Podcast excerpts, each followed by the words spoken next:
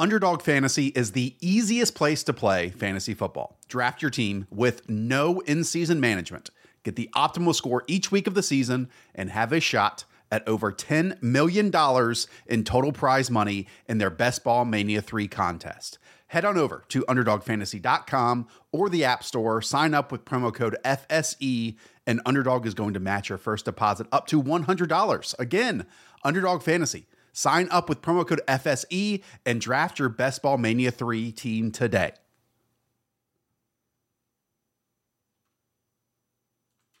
What's going on, guys? It's Danny from Fantasy Stock Exchange here, and today I'll be going through every single first round pick in fantasy football, reflecting on the truth behind their 2021 campaigns. The focus of this video is to analyze each first round pick in depth and try to spot any contextual patterns in their 2021 production that may have affected their bottom line. These contextualized game logs are made to paint a picture as to some extraneous variables that may be affecting each player's stats in 2021, what we should take away from their new game logs, removing these variables, and overall thought on how much emphasis we should take away from their new contextualized output. If at any point you enjoyed this video and feel I provided value, leave a like and subscribe down below. But with that being said, before we get into the 101, let's hit the intro.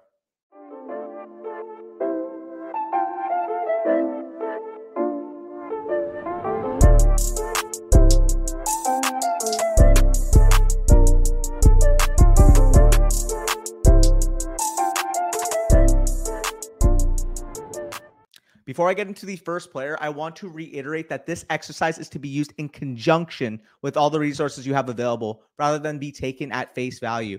Extraneous variables will always be at hand in fantasy football. So while getting the context of performance without them is valuable in analysis, understand that things will happen in your fantasy season that we cannot predict, particularly when it comes to running back injuries.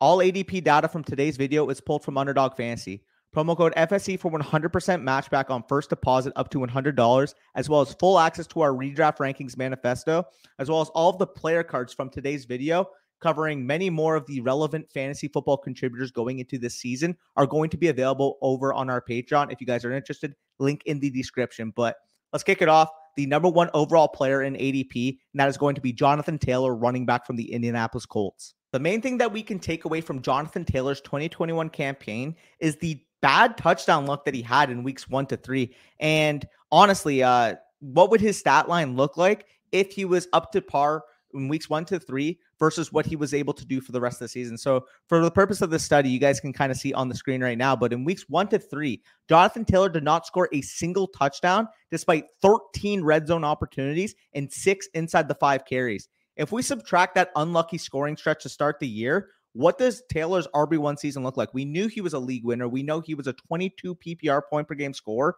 But if you subtract those first three weeks, what does his output actually look like? And you guys can see on the screen, but you see his overall statistical production, his overall output jumped from 22 PPR points per game to over 24 PPR points per game, which would have ranked as the RB2 in points per game this past season, trailing over only the mark from Derrick Henry at 24.2. And you guys can see in these games, average snaps there 73.79%, and he was able to score 18 touchdowns in this stretch. So if you're actually looking at this data and understanding, well, what can I take from this? We knew Jonathan Taylor was good. This just kind of shows that although he had a very good RB1 overall season this past year, the ceiling is still there for him to potentially be a Derrick Henry level. I wouldn't say Christian McCaffrey level because he's at a different level, but Derrick Henry level touchdown score, opportunity ground game type of guy to put up a monster level season. So uh, the takeaway here is that his path showed his blueprint to repeating as RB1. Once he overcame that inefficient stretch of touchdowns, he was an absolute machine, as I mentioned. So we know Jonathan Taylor's good. Had to reiterate that. Complete lack of success in those first three games is absolutely something we should not really take into account when we're going into 2022. But Either way, let's move off of Jonathan Taylor. Let's move on to the overall 102 on Underdog Fantasy and Cooper Kupp. And as we know from Cooper Kupp's 2021 campaign, this was the best wide receiver season we have seen. Uh, 25.9 PPR points per game, wide receiver one overall finish, and played every single damn game, 17 games this past year. But the main question we may have here is how did the offense, how did these splits look prior to Robert Woods going down week nine versus the Tennessee Titans with that torn ACL. Obviously, the big comparable here is well, without Robert Woods in the lineup, you know, maybe Cooper Kupp's totals actually got boosted. And with the signing of Allen Robinson, who should play that pseudo Robert Woods number two ancillary weapon role, how is Cooper Kupp standing in this offense actually going to be affected? And you guys can see 32.95% target share, 11.3 targets per game, over a touchdown per game, even with Robert Woods on the field. We learned that despite that uh, target competition, despite that added weapon next to him, Cooper Kupp showed in 2021 that the targets earned in this Rams offense funnel through him, prioritize through him before we even worry about the rest of the distribution. So if you guys are worried, oh no, Allen Robinson's there, Allen Robinson's gonna, you know, take some of Cooper Kupp's production. Don't be because he averaged 26.9 PPR points per game, wide receiver one average, even with Robert Woods on the field. So you should have absolutely no concerns in that regard to Cooper Kupp when everybody wants to throw around the R word regression. Cooper Kupp's going to be a stud. Cooper Kupp's going to be a top five wide receiver in 2022 at the very least, with a chance of maybe not repeating what he was able to do in 2021, but definitely having a good opportunity at repeating as the wide receiver one in fantasy. Let's go on to the 103 on underdog fantasy and Christian McCaffrey. And, you know, the narrative here, obviously, everybody's going to point to the fact that McCaffrey's injury prone. McCaffrey's injury prone. He got hurt two years ago. He got hurt last year. Can we really rely upon this guy? Well, you guys can see he did miss 10 games in 2021 with a hamstring strain and a high ankle sprain. But in the four games that he played fully healthy, fully CMC level, we saw CMC level output, CMC level statistical production. And in those four games, he averaged 25.85 PPR points per game, which would have ranked as the RB1 overall on the season despite scoring only two touchdowns in that stretch. What you should take away from this is that CMC is my 101. Given the fact that his role on this Panthers offense is about as locked in as any other role, sans maybe Cooper Kupp with the Rams in fantasy football, period. I mean, we're looking at a near 26 PPR point per game score on two touchdowns. No other running back in fantasy, period, would be able to provide that level of production, that level of consistency that Christian McCaffrey does with that role he has on that Panthers offense. So, undeniable 101 for me. Obviously, his overall season, you're going to look at 18.2 PPR points per game and say, oh, well, RB5, that's all right. He wasn't same level CMC. Take into account that he actually played three of those games hurt. So, contextualized game log, 25.85 PPR points per game. That is what we are looking for. That is the ceiling we are trying to get when we take and when we select Christian McCaffrey in the top three of our drafts this year. The 104 on underdog fantasy. Let's go to Justin Jefferson, wide receiver from the Minnesota Vikings. And the main context that I would take away here, the main context that I provided for these game logs was ultimately the ascension of Justin Jefferson that we saw once Klint Kubiak actually called out this offense in week nine. So basically, there was a two game stretch in weeks eight and nine where Justin Jefferson only got nine targets. And Klint Kubiak was vocal about it. He said, listen, Justin Jefferson is the number one threat, the number one weapon in this offense. We need to make sure that everything is funneled through Justin Jefferson, and Justin Jefferson needs to be the focal point of our team. And you guys saw, I mean, he still had a phenomenal year t- despite that 19.4 PPR points per game, wide receiver four PPR point per game uh, pace. But in the games that took place following this call we saw Justin Jefferson ascend to the next level. 33.49 target share, 11 targets per game. And overall, we saw a 22 PPR point per game average, wide receiver two overall, only behind Cooper Kupp if he was able to do that throughout the season, as well as a 92.33% target share. Justin Jefferson is a bona fide superstar wide receiver. And going into his third year, we could be looking at the next Davante Adams level stretch of fantasy dominance, given the status, given the talent, given the opportunity that Justin Jefferson has here in Minnesota. So, absolutely love Jefferson. And if you have a top four pick this year, go bananas because you're locked into a superstar from a fantasy football perspective. The next name we're going to be talking about, the 105 on Underdog Fantasy, and it's actually Justin Jefferson's LSU teammate back in college and Ja'Marr Chase, you know, the rookie wide receiver this past year that actually broke all of Justin Jefferson's past records. And the main variable we're looking at here, the main exchange variable that affected Ja'Marr Chase in 2021 in terms of his production was how was his production basically affected with the presence of Tee Higgins actually in the lineup? And if you guys were watching the Bengals this past year, you would have known that Tee Higgins did not play in weeks three and four with a shoulder injury. Uh, so, I mean, taking those two games out of the sample size for Ja'Marr Chase, you guys can see overall PPR points per game, he was at 17.9, which would have paced out or was the wide receiver five overall in the 17 games he played. If you take out the two games that T. Higgins actually missed, you saw those numbers rise 18.7 PPR points per game, wide receiver five overall pace on a 90.43% snap share. And I mean, the main takeaway here is that Ja'Marr Chase is clearly a player this past year that strived on that big play, that touchdown, that 40 yard, you know, in a cloud of dust type of play that he was so accustomed to this past year. One of the most efficient campaigns we have seen from a receiver, period. 7.9 targets per game and able to produce 18.7 PPR points per game in that stretch is absolutely ludicrous. Again, the big elephant in the room here is going to be that massive week 17 that he put up against the Kansas City Chiefs that probably got a lot of you guys your own championships, got a lot of you guys your own hardware in your home leagues. But that's the type of player Ja'Marr Chase is. I'm not going to, you know, take out a huge game in his sample size because at the end of the day, we know that Ja'Marr Chase is a volatile deep threat that can provide those level of ceiling output games, which is why we love him so much in fantasy football. So um, when you're looking at Chase and you're wondering, well, is Higgins being there for the whole year going to affect him on a season long level? Don't be worried. Jamar Chase going into year two should not only still have that level of deep threat touchdown ability that he showed as a rookie, but can even dent into that target share that we saw last year. Again, only a 22.48% target share with Tee Higgins on the field. We can see year two that rise up to a 25, 26% mark. And given the efficiency that Ja'Marr Chase has, I wouldn't be shocked if he actually ended up as the wide receiver one this upcoming year. He has the talent level and the offensive insulation to be able to take that next step.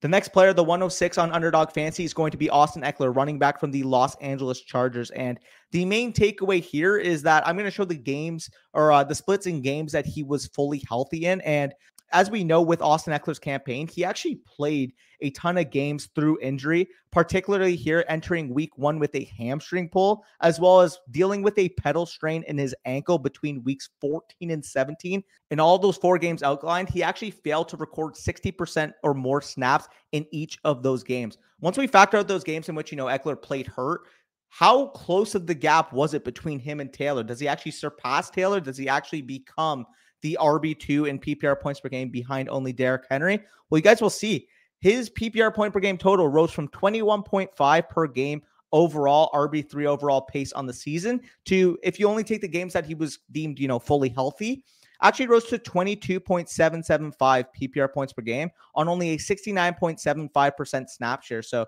what we take away here is that Austin Ekeler recorded nearly 23 PPR points per game and nearly a 70% snap share, as I said, when he was fully healthy. Whereas if you compare that to those four games where he was unhealthy or deemed unhealthy, he actually only produced 16.625 PPR points per game. So, uh, with that in mind, if Austin Ekeler is going into the season, if he's fully healthy, you get that insulation with the Chargers offense, he should be locked and loaded to repeat as a fringe top five level running back, in my opinion. The next name, and probably the most polarizing name in this first round, apart from maybe Christian McCaffrey, is going to be Derrick Henry. Obviously, we know if you guys had Derrick Henry at the beginning of last season, he was an absolute monster. And the only real takeaway you should basically have here is how was his fantasy points per game actually affected once we cancel out that game that he left early in against the Colts where the injury actually occurred? Again, he went back in the game. You know, his snap share was fine, but there was a bunch of reports later on that he actually played through that game hurt, which ultimately ended his regular season. If you filter out that game, his points per game, which was already at a staggering 24.2 PPR points per game, actually rose to nearly 27 PPR points per game on 10 touchdowns in those seven healthy games, with, as we know, one of the most untouched workloads in the entire NFL. If Henry can remain healthy this year, I mean, he's currently going, you know, mid to back end round one on underdog, he's got legitimate league winning type of potential. Obviously, the risk is there. Older running back, lower body injury, a lot of carry, a lot of volume on his plate. But ultimately, if I'm going to bet on, you know, one running back to enter the Christian McCaffrey, Jonathan Taylor level ceiling uh, output we can expect this upcoming year, Derrick Henry has to be included in that list. So, um, yes, there are risks. If you are worried about those risks, you know, just take a stud wide receiver. But if you take Derrick Henry in the mid to late first round, I'm not gonna I'm not gonna get on you because I think he legitimately can win you a league if he is able to stay healthy. Next name on this list is going to be Stefon Diggs, wide receiver from the Buffalo Bills. And uh, when we look at Stefon Diggs' 2021 campaign, the only real split that we can maybe look into is his production without one of Cole Beasley or Emmanuel Sanders in the lineup. As we know, both Cole Beasley and Emmanuel Sanders will not be returning to the Buffalo Bills in 2022. So, as the residing wide receiver one snap share leader on this team, um, how was his production overall kind of affected with the presences or lack thereof of Cole Beasley and Emmanuel Sanders? And you guys can see weeks 15, 16, 17, and 18, they all share the same aspect. One of Cole Beasley or Emmanuel Sanders was not playing in this game. In those games, 28.32% target share, 10.8 targets per game, en route to 17.1 PPR points per game and a wide receiver 10 overall PPR point per game output if carried over for the, the whole season. And the thing with Stefon Diggs this past year, and something that basically carried over not only in this little isolated stretch, but for the majority of the year, was that his target totals and his touchdown output were absolutely incredible. But as we saw, his overall usage this past year was very like Jarvis Landry like. The hope for Stefon Diggs is we can see that big play potential end up coming back out again. Obviously, insulated in that top five Buffalo Bills offense, tethered to the right arm of Josh Allen. If Stefon Diggs can reclaim that big play ability that made him such a game changer, such a league winner in 2020, he can absolutely return to that status. But if we are getting low aDOT Stefon Diggs, which is not really efficient on the targets he's receiving, you could be disappointed. Again, I think he's going to more so reside in that 2020 area, but it's still risky seeing as to how he was actually used in 2021. The next player in ADP is actually going to be Pittsburgh Steelers running back Najee Harris. And this is one of the first ones when I dove into his whole season. I didn't really find an apparent stretch or an apparent split or context that I should be taking into consideration when analyzing Najee Harris. He was just a consistent workhorse. Snap share was there, touch workload was there basically again he had his blow up games he had his weak games but ultimately here there isn't really anything there other than weekly variance that you can really point to transitioning off of Najee Harris we go into one that we do have a lot of concerns with uh, one that has a lot of extraneous variables affecting his data in Dalvin Cook. And as we know with Dalvin Cook in 2021 he dealt with multiple injuries played in 13 of 17 games. But if you actually look into it, if you actually analyze it even further, he did play hurt or somewhat affected in an extra four of those games and was limited with a pedal strain in his ankle between weeks three to five and a dislocated shoulder and labrum tear at the end of the season. For his contextualized game log, let's just isolate the weeks in which he played 70 plus percent of the snaps to kind of get a good look as to how a fully healthy Dalvin Cook was able to perform in the 2021 season. So his overall PPR points per game, as we know, as we've cited on the channel multiple times, 15.9 PPR points per game, the RB11 from a point per game standpoint in 2021. But if you're only able to isolate the games that we can deem him as being fully healthy, he averaged 19.12 PPR points per game, an RB4 level pace, was able to average a 77.4 snap share in those games. And when we're looking at this data, you know, 19.1 PPR points per game, it's very nice. You know, you, will take that. You'll take RB one point per game level, but he wouldn't really actually constitute a league winning level season by Pat Kerrane's terms. Combine this with the fact that in these contests for the contextualized game logs, Dalvin averaged nearly 78% of the snaps per game. So painting a full seasonal picture with him at this mark, despite in the past two years, six games under 70% snaps in 2020 and seven games under 70% snaps in 2019, I would deem as being a bold assumption. So overall, Dalvin Cook, yes, he was very good in the games that he was able to get, you know, that significant snap share. RB4, which, you know, was very good, but wasn't, you know, Jonathan Taylor, Christian McCaffrey, Derrick Henry level.